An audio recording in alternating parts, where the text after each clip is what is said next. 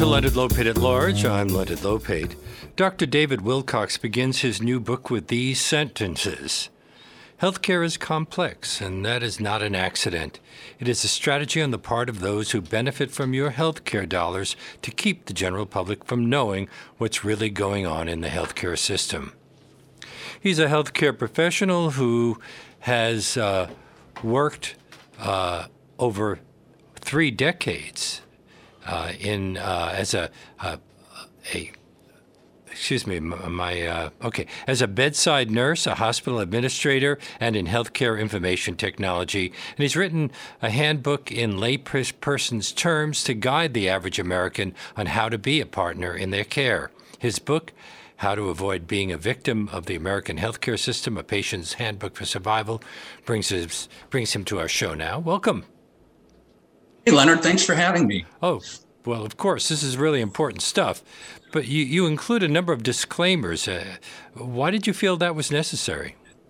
Uh, that was basically um, what I was consulted to do is to put the disclaimers in so that somebody doesn't just follow uh, what's in the book, you know, to the letter of the T. I mean, you know, healthcare is ever evolving, right? So what what's going on now um, may be different five years from now, just like we're seeing this variant of uh, the coronavirus continued to evolve. So um, that was the reason why I put the disclaimers in. And you're not a medical doctor. Your background is in nursing to the point that you got a doctorate in, in nursing practice. Did you witness many of the problems you write about in this book because you were a nurse? Yes, because I was a nurse and because I was a hospital administrator, um, I saw quite a few things out there. And um, you know, I, when I sat down and uh, when I sat down to do this, I thought it was very important that this book be written from a nursing perspective.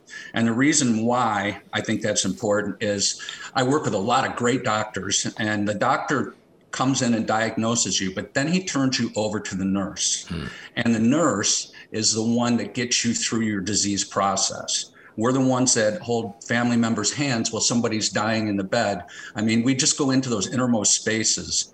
And I wanted to just pass on some knowledge to the layperson in the American healthcare system because it's very complex. Dealing with the American healthcare system can be a, a can be dangerous and I've seen those dangers out there and so what can you do to partner in your care and be safe while you're accessing the American healthcare system whether it's the hospital or if you have an insurance claim that's denied, what are what are some of the things you can do or some of the strategies around that?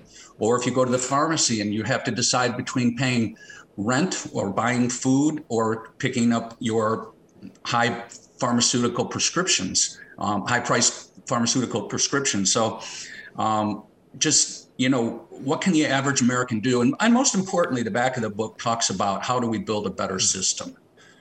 Well, we'll get to that later. But uh, you, you point, you warn that it's not an accident that healthcare is complex. You say it's a strategy on the part of those who benefit from your healthcare dollars to keep the general public from knowing what's really going on in the healthcare system. it certainly is. Well, but boy, um, I can give you an, is that is that just an, totally American? Would uh, similar things be happening in other countries like England or the Scandinavian countries or France or Italy? not to the point that it happens in America. There's a lot of there's a lot of players vying for your healthcare dollars in America. So, as an example, President Trump put out an executive order for price transparency in healthcare that took that took place or went into effect on January 1st of this year, which the Biden administration has kept. And so basically, health providers, hospitals are supposed to list the costs of your healthcare in a customer friendly format on their website so that you can shop for your procedure. Now, 90 the stats that I just read 94% of the hospitals haven't done that because they only get fined $300 a day, mm. which is about $110,000 a year. So it's more cost advantageous to keep you in the dark about what your healthcare costs as opposed to putting this information out there for the general public to consume. And, so, when, they, and when they do release these, how much the procedures cost, don't they do it in medical coding? Yes, exactly. In fact, that's in, I have an example of that in my book. I'm based out of Charlotte, North Carolina, actually Concord, um, a little bit east of Charlotte. And I just looked in my hospital to see what a total knee would cost me without insurance. And all I got was coding. I mean, I am a doctorate prepared nurse, and I would not be able to figure that out. So, I mean, how's the general public going to figure that out? So, for instance, there is an, uh, an app called Healthcare Blue Book and you can get that and it will give you the ballpark figure for a procedure in your area uh, and you can compare because if when i compared using it i found that a total knee at the hospital would cost me $12000 or my insurance company. Um, but if i went to an ambulatory surgery center and got the same total knee it would cost me $8000 so you can see there's they really don't want you to shop and compare, especially if you have a high deductible, right? Which you should be doing. I mean, that's being a partner in your healthcare. Uh, they just don't want that information out. Now, there is some legislation to increase that fine to $5,000 a day for hospitals over 30 beds, um, which would be a, a, significant amount of money. So we would have to see um, if we got more price transparency for that. Other examples are you can go to the pharmacy, one pharmacy, your prescription drug prices cost you $100. At another pharmacy, they'll cost you $40. I mean, where's the price transparency in that? And how do you know which pharmacy to go to? And shouldn't you ask the uh, the doctor who's prescribing the drug to prescribe a generic if that's possible? Wouldn't that save you money? Or is there a wide range of prices in generics as well? Yes. Yeah, so um, what people don't know is that there is this role that sits between the insurance company and the pharmaceutical company called a pharmacy benefit manager. A pharmacy benefit manager was a really good thing when they started it, when we started to get those plastic cards, because they were doing exactly what you just said. They're looking for generic prescriptions to save you money. They slowly got bought up by the pharmaceutical companies. And so they became a major player in that supply chain because if the pharmacy benefit manager has a coupon or a rebate that oftentimes they keep the money from. If your doctor writes and says you can you can fill this with a generic prescription and they have a coupon for a brand they're going to use that coupon thus increasing your cost while they pocket the difference. So it's not that simple um, you would think it would be that simple, but it's not. And if you try to call and talk to a pharmacy benefit manager, you can't get through to them. Mm. So I know of an oncologist who was prescribing chemo for one of his patients, and he knew the person's background and he wanted to try a certain kind of chemo drug. Well, the insurance company called and said they weren't going to approve that chemo drug. They said that the pharmacy benefit manager said he needs to start with this chemo because it's not as expensive. And the physician demanded to talk to the person who made that decision. What kind of medical training do they have? And he could not get through to the pharmacy benefit manager. They said that was impossible for him to talk to the pharmacy benefit manager. So there's a lot of this that goes on in healthcare that not a lot of people know is going on, but it's driving up your costs like crazy. Um, another really good example, Leonard, is we have a a law on the books right now that says that Medicare cannot negotiate drug prices. Hmm. This costs uh, the regular Amer- this costs American citizens eleven billion dollars a year. Now, Did, not the, the Biden plan hope to change that? But uh, well, they, it hasn't yeah, been passed. Yes, it hasn't been passed. But what they're what they're doing is they're saying any drug that's been out over seven years, then you can negotiate the price. Hmm. Um, but we'll see. You know, uh, the pharmaceutical industry spent $43 billion on the 2020 election across the aisle. So hmm. everybody goes into office saying they're going to do something about high prescription drug prices. It is the most unregulated industry um, out there. And nobody actually ever moves on it. I mean, this is a really easy bipartisan issue. That's the thing that's frustrating is because you could come across the aisle and do something for Americans by lowering these high prescription drug costs because we pay a lot more than other countries in the world. We cover the research and development, but nobody seems to be able to do it. They just don't make it a priority. And um, there's a reason for that. Well, in the chapter that you've devoted to why prescriptions cost so much, you point out that pharmaceutical companies claim that they need to charge so much to fund research and development. But don't they receive funds from publicly funded research and, and tax breaks for sure that do. research? Yep. Those Viagra ads that you see in People magazine, they're all all tax deductible for these guys. Um, they receive a lot of money. And if if that really is the case, if they really do need money for research and development, because we don't want to slow progress, then why isn't the rest of the world paying what we're paying?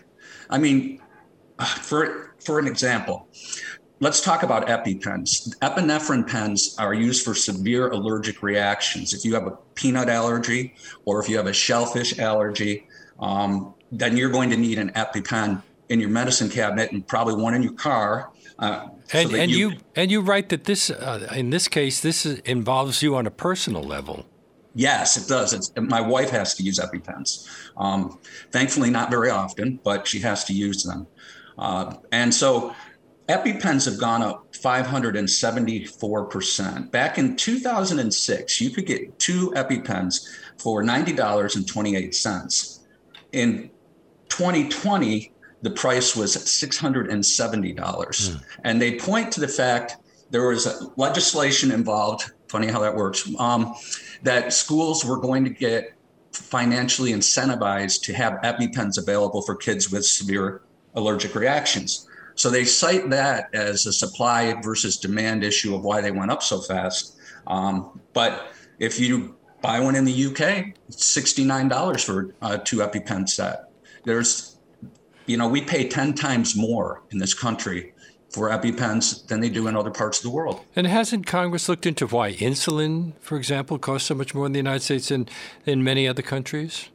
Yes, they did. They actually did look into that. It's funny that you bring that up because um, I was reading about, not a lot of people know this, but Walmart has um, generic prescriptions for around $4, many generic prescriptions.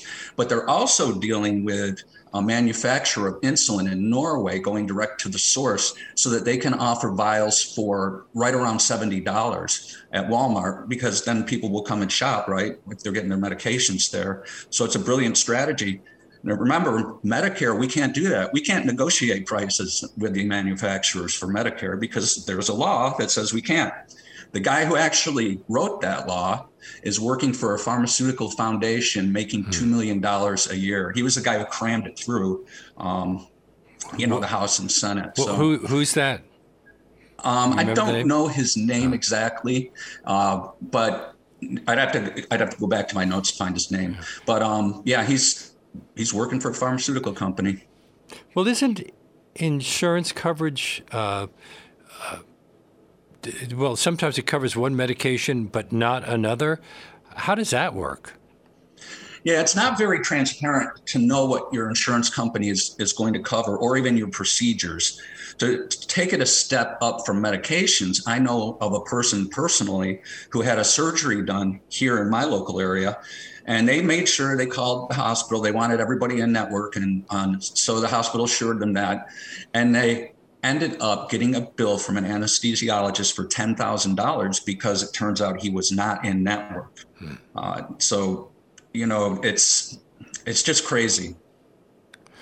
My guest on today's Leonard Lopate at Large is Dr. David Wilcox. Uh, and uh, his book that we're discussing is How to Avoid Being a Victim of the American Healthcare System A Patient's Handbook for Survival. This is WBAI New York 99.5 FM and streaming live at WBAI.org. Well, Dr. Wilcox, we all need healthcare at some points in our lives, but you write that when you throw the covers off the American healthcare system, you reveal a lot of shady individuals all vying for your healthcare dollars. Don't those of us with insurance coverage just assume that we'll be taken well care of? Yes, we do. Um, but the difference is that with the insurance coverage, like you alluded to earlier, you never know exactly what they're going to cover and what they're not. So, um, you know, it's it's a guess. I mean, you can call, but that information isn't readily available to you. Um, so let me let me give you a good example. Um, I had a dog, 16 years old. She was an English setter. Her name was Pippi Lou, um, and she developed some heart problems. So the vet said, "I'm going to prescribe Viagra for your dog." because it's a pulmonary, it was invented to be a pulmonary antihypertensive medication. Only when they found the side effect that it worked on erectile dysfunction did it shoot up um, to astronomical levels. You're making a pun so, there when you say it shot up? Okay, anyway, go ahead. yeah, everything shot up, right? so my wife, she went to the pharmacy to fill a one month supply of it, mm. and the pharmacy told her it would be over $700. Wow. Yeah. My wife said, Well, I'm, I'm not going to pay over $700. And so she went back out to her car and she downloaded an app called GoodRx. And GoodRx works with coupons and rebates, just like that pharmacy benefit manager that we talked about. They actually work with them. She was able to find it on the other side of town for $63 for a month supply. Mm. My point being that if you can sell it for $63 and still return 15 to 25% profit to your shareholders, which is what pharmaceutical companies do, then what are you doing selling it across town for 700, over 700? You know, where's the difference in that? Who gets to keep that money? But uh, isn't there also a generic version of Viagra? what is it, sildenafil or something like that? Um, yes, there is. Yeah. Shouldn't that have been offered to you as an alternative? It wasn't, um, that, and that's a good point, but it should have been offered to us. Has the Affordable Care Act improved the situation at all? The thing that the Affordable Care Act did for for Americans was it granted more access to care. Um, and it set some parameters around how the insurance companies have to spend the money that they're taking in for premiums. So before the Affordable Care Act, um, we our healthcare system was a disaster because if you were working at a job, and let's say you developed uh, a renal disease and you needed dialysis three days a week, Okay, and your insurance covered that. If you went to another job, they would call it a pre-existing condition, and, and you would be on the hook for that cost. You've got to have dialysis to live. So what do you do? Um, the Affordable Care Act took care of that for us, so that you know insurance companies can't be screaming, you know, a previous condition, we're not covering it and they were only spending 60 to 65% of your premium dollar on healthcare. Now they have to, if it's a large insurance company, spend 85%. So during COVID, when nobody was going to the hospital and except with COVID, they were raking in all this money. And the Affordable Care Act said that they had to pay this money back within three years. So they at first they weren't covering COVID, and then once they started sitting on the surplus of money that they would have to give back to to the people who were insured, they started to pay for COVID. So it's really interesting how that game works. Hmm. Um, I think that the worst thing that the Obama administration did was they didn't advertise and tell people your premiums are going to get jacked up. It's not really Obamacare, it's insurance companies because now they have to go more at risk and they have to pay more money. So of course they're going to try to you know keep the same profit margin and they jacked up everybody's insurance. Well, the the the program was originally proposed by a conservative group. I think it was the Heritage Foundation, and there was Romney Care in Massachusetts before it became Obamacare. So it's interesting how it has become a, a political football. Yeah, it really is because um, it, it worked very well in Massachusetts, and like you said, it was modeled after that model. So. Now, you offer advice uh, about what to do if you have to go to a hospital and how to handle an insurance company's claim denial. What, what reasons do they usually give other than pre existing condition? Well, uh, they, they also will tell you that it's just not a covered service.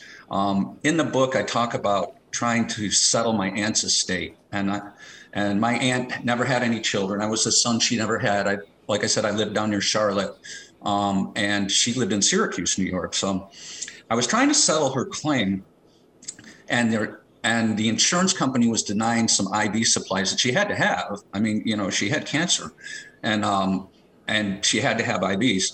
And so I would call the insurance company, and they would say, "Well, you know, the person who handles that isn't, and they're on vacation."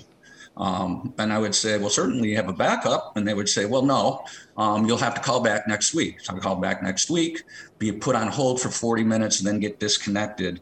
Um, and so while I was in Syracuse, I was having dinner with a physician friend of mine, a medical doctor. And I said, I'm trying to settle this estate, but this insurance company is just not working with me at all.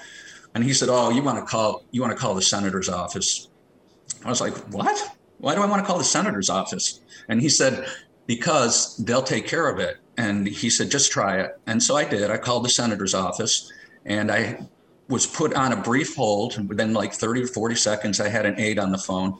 I told him which insurance company it was. I told him what was going on. And he said to me, Oh, we've got we've got someone over there. Don't worry about it. We'll get this settled for you.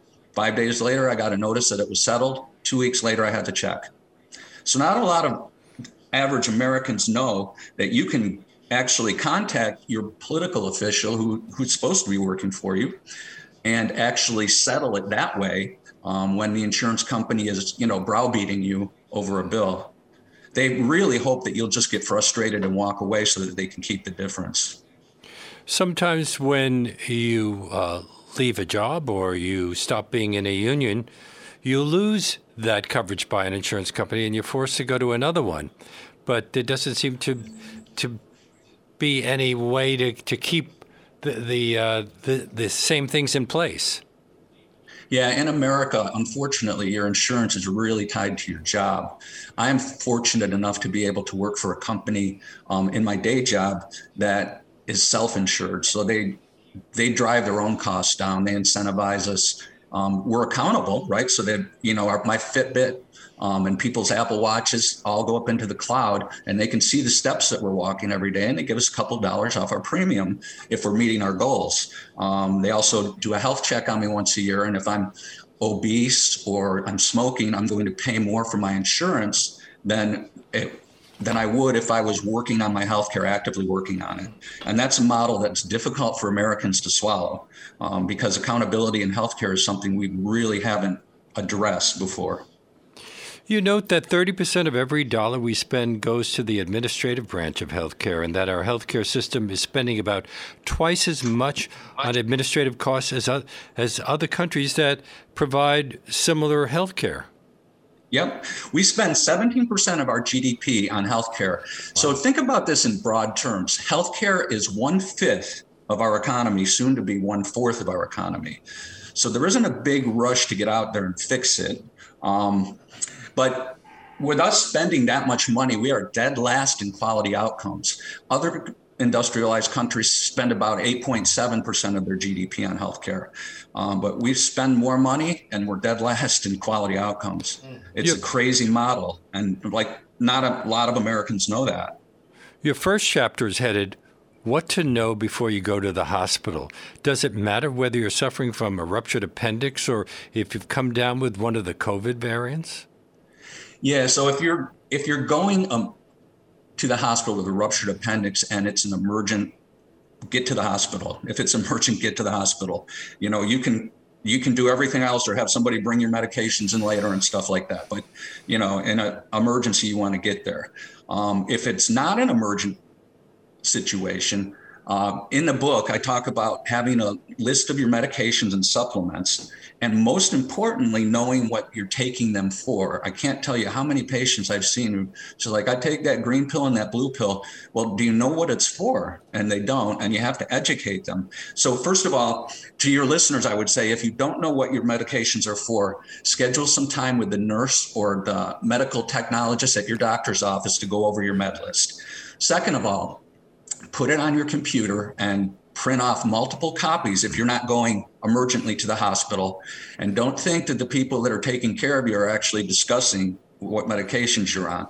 Hand a copy to everybody you interact with. Hand a copy to your intake nurse hand a copy to, if you're having surgery, to your surgeon, hand a copy to the anesthesiologist. Make sure everybody knows what medications you're taking.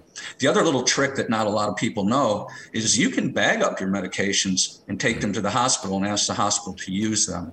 It'll save you money and you'll be ensured that you're getting the right medications. You suggest that you bring a copy of your healthcare proxy and your living will if you have them. Why? Yes, definitely definitely, because you never know what's going to happen in a hospital situation. I mean, I've, I've worked with, I've worked on patients that were that looked fine one moment, and then they were coding the next moment, and we're getting the paddles out, shocking them. Um, you just never know what's going to happen. So it's better to have all of your paperwork on file at the hospital than not to have your paperwork on file. Because if you get into a situation where people don't know what your what you want for end of life care, they're going to do everything they can to keep you alive, even if that's not what you want. So, in the book, I give an example of my stepfather and my mother. Now, my stepfather kept a copy of his do not resuscitate order in his wallet, and he got into a very bad car accident, broke all four of his limbs. Um, they never found his copy of his DNR. So when I my mother called me, I called the hospital immediately, and this is during COVID. You know, nobody can go see anybody. Um, and I said, you know, did you guys check his wallet? Because he's got a do not resuscitate order in his wallet. They're like, no, we can't find the wallet. Well, 20 minutes later, they call me back. They found the wallet. They've got the order, but you know, he's already in the ICU mm. on a ventilator. Um, you know, they're making plans to fix his broken bones and all of that. Now, my mother, she had a do not resuscitate order also, and she had a, a really bad heart. And so when her time came, uh, she basically called the ambulance. They came to take her, and we knew we had explored with one of the best interventional cardiologists in the country what could be done for her and what couldn't. And um, they took her into the emergency department where she had all her paperwork, and my mother was not the most together person, um, but was able to give that to the clinical staff to say, you know, this is how I want to be treated. And then they called me to say, your mother's here having a heart attack. Now, granted, I'm I'm very prepared. Um, you know, I've been very well trained in my career. And so they said, you know, we want to take her up to the cath lab. And I buckled. I was like, yeah, take her to the cath lab. They were going to intubate her and all that. Thank God they called me back about three minutes later and said, hey, the situation's changed. Your mother's not going to make it. Hmm. And um, she died peacefully. Um, hmm. But had she not had all that paperwork, she would have gotten beaten up. And even me, as her son, I went into son mode, right? I, you know, I should have I should have said, no, that's not what she wanted. So it's really important that you pick the person who's going to be your healthcare proxy and they understand exactly what you want done because where nobody gets out of life alive, right? And so well, you point out we lose sure that, a lot of our independence when we're admitted to a hospital. Oh, and, yes, we do, definitely. And, and you also suggest uh, ways of, to deal with a doctor who doesn't allow us to ask questions. Yes, definitely. The medical staff work for you, not the other way around. So a lot of people don't understand that. But you can, if you have a doctor who's not letting you participate in your care, you can ask for a different doctor. Um, you can also talk to the uh, department director, who's usually a nurse, and say, you know, I want I want to explore other options. I don't like this guy's bedside manner. He's not listening to me. Um, that I've plenty of examples in the book where that happened to my family and you know and what they had to do to get care. Um, and so you can get a different doctor. If it's after hours you can ask them to call the, uh, the nurse who's in charge of the hospital for the night and they'll come and help you with the situation too. But as i said you still lose a lot of your independence when you're admitted to a hospital. Yeah, you certainly do. It's going to be interesting to watch, Leonard, um, with all of the changes that have happened with the staffing shortage. So, you know, throwing money at people to work and siphoning off resources um, isn't really the answer because I know nurses now who are saying, well, I'm not going to work till 2023. I made all this money during COVID. Um, so we now we're faced with a staffing shortage. Um, but I think you're going to see the model change, and we're already seeing it change in some areas. Um, to more of a hospital at home. So what we're finding is that people do much better if they can stay in their home environment. If they don't need to be monitored in a hospital, but they need to be cared for by a home care nurse who comes in and maybe sets up their medications for the week, or we can even put a hospital bed in. Um, we can we can do wireless blood pressure cuffs and have the information feed to the doctor's office there's no reason for people to be in dirty, germy environments if they're not critically ill. And I think mm-hmm. with this staffing shortage, we're going to see a change in healthcare where hospitals are going to be emergency departments, intensive care units, and step down areas. You, and you a, a lot of the care will be given at home. You mentioned germy areas. Can't hospitals be dangerous because you can acquire many different types of infections while you're in one? Oh yeah, I've heard many many a doctor say to a patient, "My job is to get you out of here as fast as possible and get you out of here without acquiring any any kind of an infection." Yes, you definitely can acquire an infection. One of the things that I mentioned is if your family's coming to see you or if a doctor's coming to see you or if a nurse is coming in the room observe them wash, washing their hands for at least 20 seconds you don't know what the guy in the bed next to you has um, and you, d- you definitely don't want to pick it up. You're listening to Leonard Lopate at Large on WBAI New York, 99.5 FM, and streaming live at WBAI.org.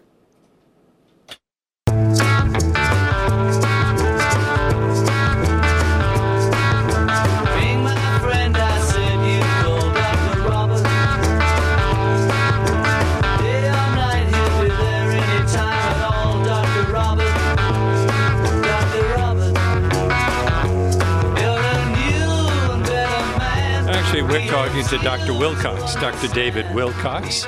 His book, How to Avoid Being a Victim of the American Healthcare System, a patient's uh, handbook for survival.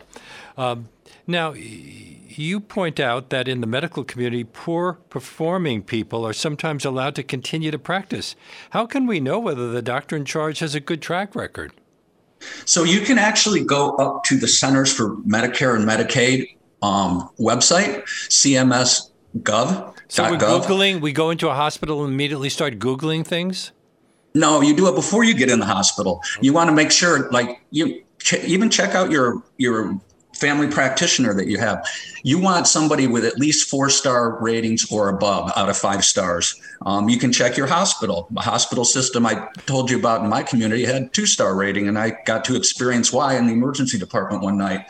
But um, yeah, there are people out there that are, have bad hands or bad judgment or maybe both. And I talk about that in the book when I was in my local community and I was at a grocery store and I heard these uh, two women talking and one of them said, I'm going to go have this procedure done uh, Monday by Dr. So-and-so. And I was like, oh my God, you know, cause I'm taking care of his patients and he had, he had bad outcomes according, you know, according to his partners who had better outcomes.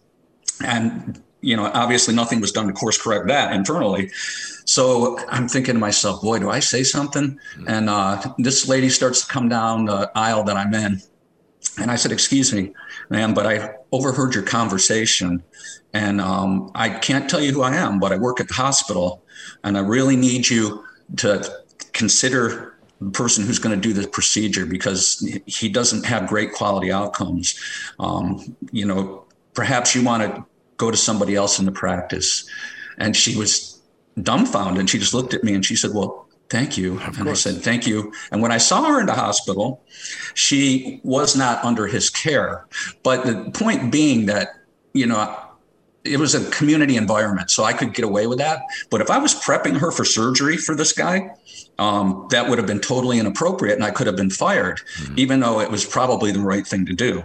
So you know, there's limitations when you're attached to a facility or you work at a facility. Um, and healthcare, especially nurses in healthcare, really want to help people. And I thought about that story when I was writing this book, and I thought, you know, that was one person I was able to help. When I get, get this book out into the hands of people who really want this information, I'm going to help a lot more than one person. Um, and, you know, they're going to start to be an active part of their healthcare. And that's what inspired me to sit down and, and put this together. But you, you've said, quote, as a healthcare professional, I am amazed by the lack of proactive patient teaching information available to the general public. Most often, healthcare information is shared with you only after you are diagnosed with a condition. That's correct. So one of the worst models for for um, patient teaching that you see in a hospital is we allow you to sit in the bed all day long for the most part um, or get out of the chair you know there's nothing to do really your backside's exposed hmm. um, i'm sure if anybody's been in a hospital you know exactly what i'm talking about and then when you're ready to get out and you're tired because you've been listening to beeps and you're you know you're just you can't take in information then we'll come in the nurse will come in and we'll sit down and we'll do all this patient teaching and get you to sign some papers when all you're thinking about is i can't wait to get out of this room and back to my own bed um, it's a terrible terrible model that that we've used for years. I'm starting to see some things change in that model. So there's there are some hospitals who are getting like uh, TVs, basically TVs, computers, that you can actually watch videos. If you're newly diagnosed with a condition like congestive heart failure, you can watch videos. You can learn about lifestyle changes that you can make while you're sitting in the bed and you don't have anything else to do. That's the best way to absorb the information. That gives you the ability to talk to your nurse and say, hey, you know, I saw this and um, I got a couple of questions, as opposed to us just throwing everything at you when you're getting ready to leave. But uh, it seems to me one of the most disturbing things you point out is that medical errors have been found to be the third leading cause of death in the United States. Now, how much of that is due to, to bad doctors and how much of it is due to medication errors? Yeah, if you're going to get hurt in a hospital, it's going to center around medications. That's why I gave the advice that you can bag up your own medications and take them with you, um, and then ask questions about anything you see that that they're not giving you. Um, and, you and you suggest it, it, asking the nurse for the name of the medication that yes. being given and what it's for. Yes, exactly. So it's and it gets dicey because Tylenol has three different names depending if you're using a brand or a generic or if it's an IV form. So it's going to have three different names. So you have you really have to dig into it and ask those questions. The other thing that nurses should be doing is scanning medications in front of you because what that'll do is that will um, bring it up if you're allergic to something. I, I, use an example in the book of somebody who was going to give somebody an antibiotic and didn't want to scan it, and they did, and the person was allergic. It popped right up, so they avoided that medication error. Um, but yes, definitely, if you're going to get hurt in a hospital, it's going to center around medications. And by the way, um, medical errors are now the fourth leading cause of death because COVID hit the third spot. So. Well, you note that 26% of patients who are readmitted to a hospital haven't been taking their medications properly. That's correct. And, you, so, and the data shows that uh, 125,000 Americans die each year because they're not taking their medications? Right, exactly. Because of the high price of medications, um, some people can't don't have the luxury to be able to pay those prices. So there's there's an example in there of insulin rationing. So a young a young lady died because she was rationing her insulin and trying to get to make it stretch out till she got her next paycheck. Um, 26% of Americans that don't take their medications, it's usually due to the fact that they have to make that decision. Am I going to buy food and eat, or am I going to buy medications, or am I going to pay my rent?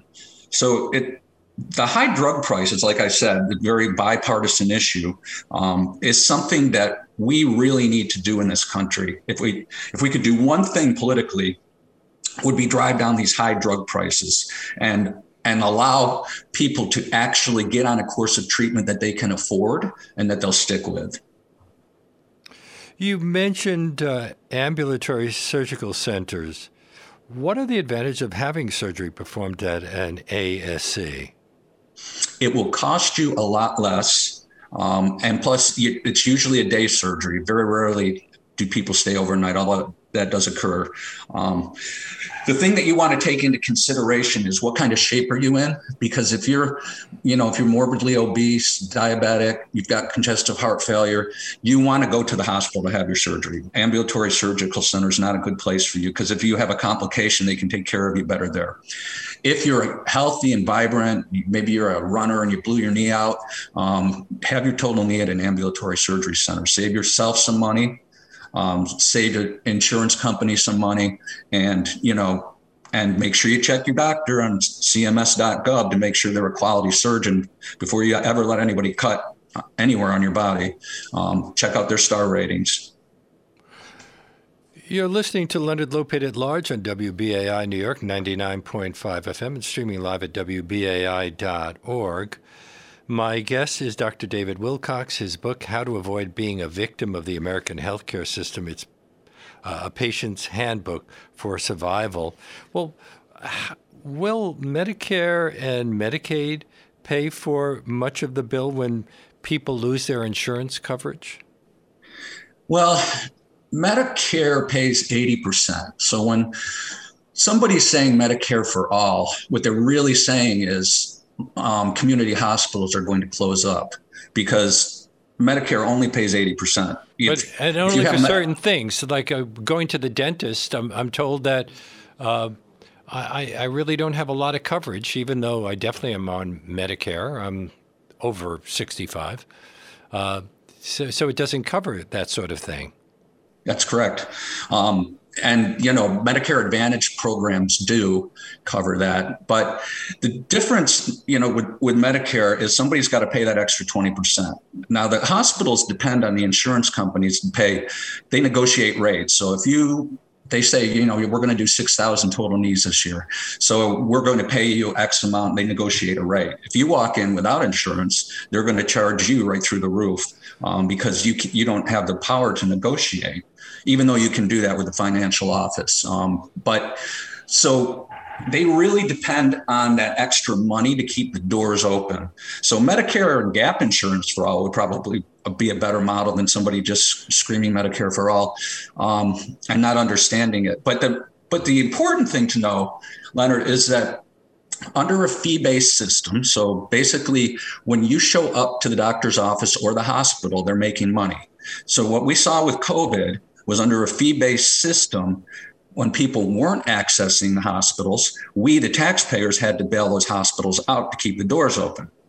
There is a little known model out there. In fact, I read a research study just a couple weeks ago uh, that only 25% of the Americans American public knows about. It's called value-based care. It's delivered through accountable care organizations, which means it's a network of doctors, dietitians, respiratory therapists, home care agencies that are responsible to keep you healthy and out of the hospital. The difference being that they get a certain amount to care for you during the year. If they can keep you healthy and out of the hospital, then they get to keep the difference as profit. If you end up going to the hospital, then they're going to have to pay extra money. Um, and, and they may not be able to, they may pay more than what, what they're getting in their capitated model. So a good example of that is my brother-in-law. He was getting a hip surgery done, and it was under something we refer to and, and as a bundled payment, meaning that they got a certain amount of money to do his hip, and that was all they got. Um, and they want to keep their costs down so that they can keep the profit. Well, they prescribed my brother-in-law uh, uh, Percocets, which is my brother-in-law, to my knowledge, has never taken illicit drugs or he doesn't drink alcohol. So giving him something that strong for pain mm-hmm. created a problem where he thought he was having a heart attack. His chest was, his heart was beating out of his chest. So away they went to the emergency room, and you know they figured it out quite quickly after doing a cardiac workup, which is not an inexpensive um, workup to that he wasn't having a heart attack and then it was due to the pain medication they put him on something um, less powerful. So my sister tells me the next day oh it's great. We had these nurses coming out to check on my husband because you know and it's all free. And i said well honey it's not really free. I said it's they got paid a certain amount to care for him, and he ended up in the emergency department with a very costly cardiac workup. So they're looking out after their own interests. I said they're not really looking out at, after your interest.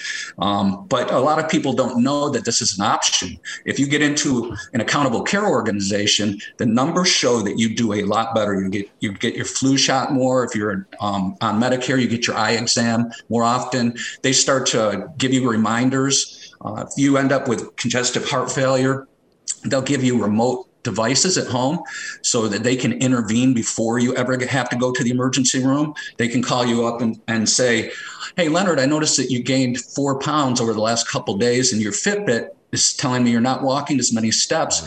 How are you feeling? Oh, I'm short of breath. I'm feeling a little weak. I, I don't know if I got a bug or what I've got. And they can say, well, you know, but let's get you a telehealth appointment or let's get you into the office and adjust your medication so that you're not retaining as much fluid. That's the future of healthcare. Telehealth. Um, that's that's what we need. Well, telehealth and the fact that and you're saying artificial intelligence is also being applied. Yes, definitely, um, and and that that will help because I can tell you, as a clinician, I'm much more sharp my first hour into a 12 hour shift than I am probably my last hour. Mm. Um, so having algorithms or predetermined uh, treatment plans for people with specific conditions is the way to go. But that, going back to value based care, because I just want to drive that point home, that's what you want to be looked out. You want to you want to be in a value based care plan delivered by an accountable care organization, and many of the Medicare plans are doing that now because it saves them money and um, they don't have to be at risk. The insurance company doesn't have to be as at risk as they were in the past. Isn't there, aren't there new concerns about who owns our healthcare data? Uh, what are, are the problems there? And aren't there data hackers? Yeah, that's that's a big thing in healthcare right now. Um, people are hacking into hospital systems. I know of a few firsthand that, and then they charge them millions of dollars to get their data back. And who knows what they do with it in the meantime? Um, you know, in the old days, you weren't allowed to access your chart without having a nurse or a doctor with you because everything's you know it's based in Latin. Healthcare language is based in Latin, um, and so we would have to sit and go over patients' charts. Well, now you can actually download your information onto your Apple device, or will be able to. I think it's I don't know if it's out yet, but it's it's on its way out if it's not. And you can actually download it, and then you can decide what part of it you want to share. You can have your Fitbit and all your steps and your exercise regime, and you can even clock what you're eating if you want. Um, and then you can share it with a healthcare provider, but you're in charge of that data. Um, you know, your data is also housed in electronic medical records, so the hospital does have rights to it uh, when you're in an inpatient stay, and um, you know, getting genetically tested or you know, those companies like uh, One Tooth I, what, 23 and um, me and ancestry.com. Yeah, right. So you know what they do is they they de-identify your information and then they sell it for research purposes or they give it away. Um, but your information's out there. And i have a story in the book about how they caught a killer in the san francisco area um, because like 20 of his relatives had, had done that, Ancestry.com, and then joined it together because the two companies don't talk to each other, but there's another platform that does. And they were able to put it together and with the DNA that they had from the crime scene and find this guy like 30 years later. So, you know, once you put your genetic information out there, man, it, it's out there. You can't get it back. Well, uh, I could see where I'd be concerned if I were a killer. But right. But but what about the rest of us? Isn't that uh, an invasion of our privacy on some level? Uh, to de-identify the data and sell it, yeah, I would yeah. say it is. Um, but you know, that's the model that they use, and you know, a lot of people do it. Um, they do it the right way. They want to find out if they predisposed to something, but they really need to talk to uh, genetic counselor about that so that they know the pros and cons before they do it. Because some people will find out that they're predisposed to cancer or something and they may never develop it, mm. but it just sits with them and can you handle that kind of information? Um, and what about other members of your family who find out that they may be predisposed because of you know your testing? If you share that information with them, so it's something you really want to think through. It's not something that you should just you know spit in a tube to find out if you got another brother somewhere. I think, mm-hmm. or where your grandfather came from. Uh, you, right. You write that value based care is the next phase in healthcare. How is it different from the current system? Well, like I said, you're incentivized to keep to keep the population that you take care of healthy and out of the hospital. So they get creative, right? So under a fee for service, if you don't show up, then um, I don't get paid. So you know, you coming in to see me is a good thing. Um, under value based care, I want you to be healthy and I want want you to stay out of the hospital. And so that requires more care. That requires a dedicated team, which you can't get under a fee for service because it's all disjointed. So, you know, your specialist may send notes to your doctor who may or may not read them. Well, under value based care, you better believe when that specialist sends a note to your primary doctor, he's reading it because he's incentivized to keep you healthy and keep you out of the system. What lessons have we learned from the COVID pandemic? Anything new? Yeah, it's interesting. So I would say one of the things that a lot of people don't know about is the flu vaccine that you take is a variant of the 1918 Spanish flu.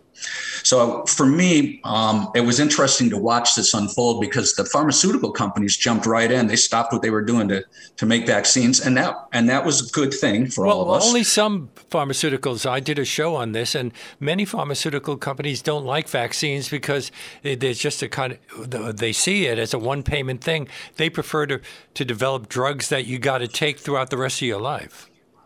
Yeah, and that's true, but they should really study the 1918 yeah, Spanish well, they've done very because, well with with COVID, actually.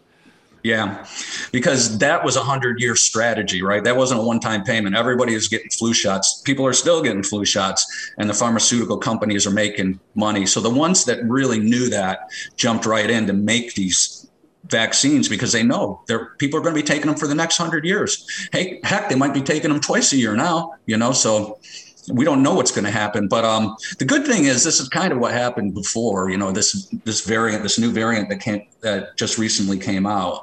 Um, it's starting to dummy itself down. It's, uh, from what we can see early in the data, it's a little bit more infectious, but it's not as severe as the Delta um, variant was. So now we're starting to see people are either Delta was so big that you either got antibodies through the vaccine or you caught it, and if you survived it, you had antibodies. Um, so it's really doesn't have a wide range of what it can do now because there's a lot of antibodies running around in people. So it's come it's going to become more of like what we saw with 1918 Spanish flu, something that a certain amount of people get, some people who are immunocompromised, that kind of stuff. Um, so it, that's the light at the end of the tunnel. I think. Well, in the um, in the 90 seconds that we have left, I'm wondering where you see us going from here. What direction do you think the healthcare system needs to move in to holistically care for us?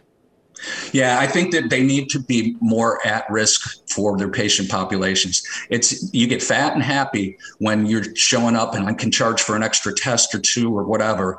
Um, but under a value-based care model, it's things change, people are healthier, and the data shows it and and, and proves that. So that's what I think needs to happen in the American healthcare system. My guest uh, is uh, Dr. David Wilcox. His book, How to Avoid Being a Victim of the American excuse me, Healthcare System, A Patient's Handbook for Survival. Uh, Dr. Wilcox is a doctorate prepared nurse who also holds a master's in health administration and is board certified in nursing uh, information. He has 28 years or more of healthcare experience in which he's worked as a bedside nurse, a hospital administrator, and in healthcare information technology, which has helped him to develop his unique perspective on the American healthcare system. And it has been my great pleasure to have you on our show. Thank you so much. Thank you, Leonard. I appreciate it. And guys, be safe out there. I'm going to try. well, that brings us to the end of today's show. If you'd like to check out more about one hour interviews on one subject, you can access our archive of over 500 past shows at WBAI.org or on Apple Podcasts, Spotify, everywhere else that podcasts are available. You'll also find links to our past shows at leonardlopateatlarge.com. If you'd like to write to me, my email address is leonardlopate at WBAI.org. WBAI is undergoing a serious financial crisis as a result of the pandemic, so I'm asking everyone who has the means to do so to step up right now and support the station as we struggle to stay afloat during this difficult time. We are asking all of our listeners who haven't already taken that step to make a tax deductible contribution at whatever level they're comfortable with by going online to give to WBAI.org or by calling 212 209 2950 right now so that we can keep the unique in depth content we bring you on the show coming to weekdays from 1 to 2 p.m. WBAI is the only station on the New York radio dial that's 100% listener sponsored, but that means that we rely totally on the support of listeners like you to stay on the air. And it's the way this crazy experiment in completely listener sponsored radio works. So if you like the fact that no corporate overlords are telling us how to do this show, why not come on board and help us to keep it going? Um, we may not have all the state of the art cutting edge technology here at WBAI, but we are refreshingly independent. So give us that call, 212 209 2950 or go online to give to WBAI to keep this show coming to you weekdays from 1 to 2 p.m. And consider becoming a BAI buddy, a sustaining member at $10, $15, $20 a month. But however you become a member, the important thing is to make that call now. Again, the number 212 209 2950 or go online to give to WBAI.org. And our great thanks from all of us at the station to everyone who's already contributed. I hope you can join us again tomorrow when attorney Richard Jacobs will discuss his book, Democracy of Dollars, where natural and constitutional rights go to the highest bidder. We'll see you then.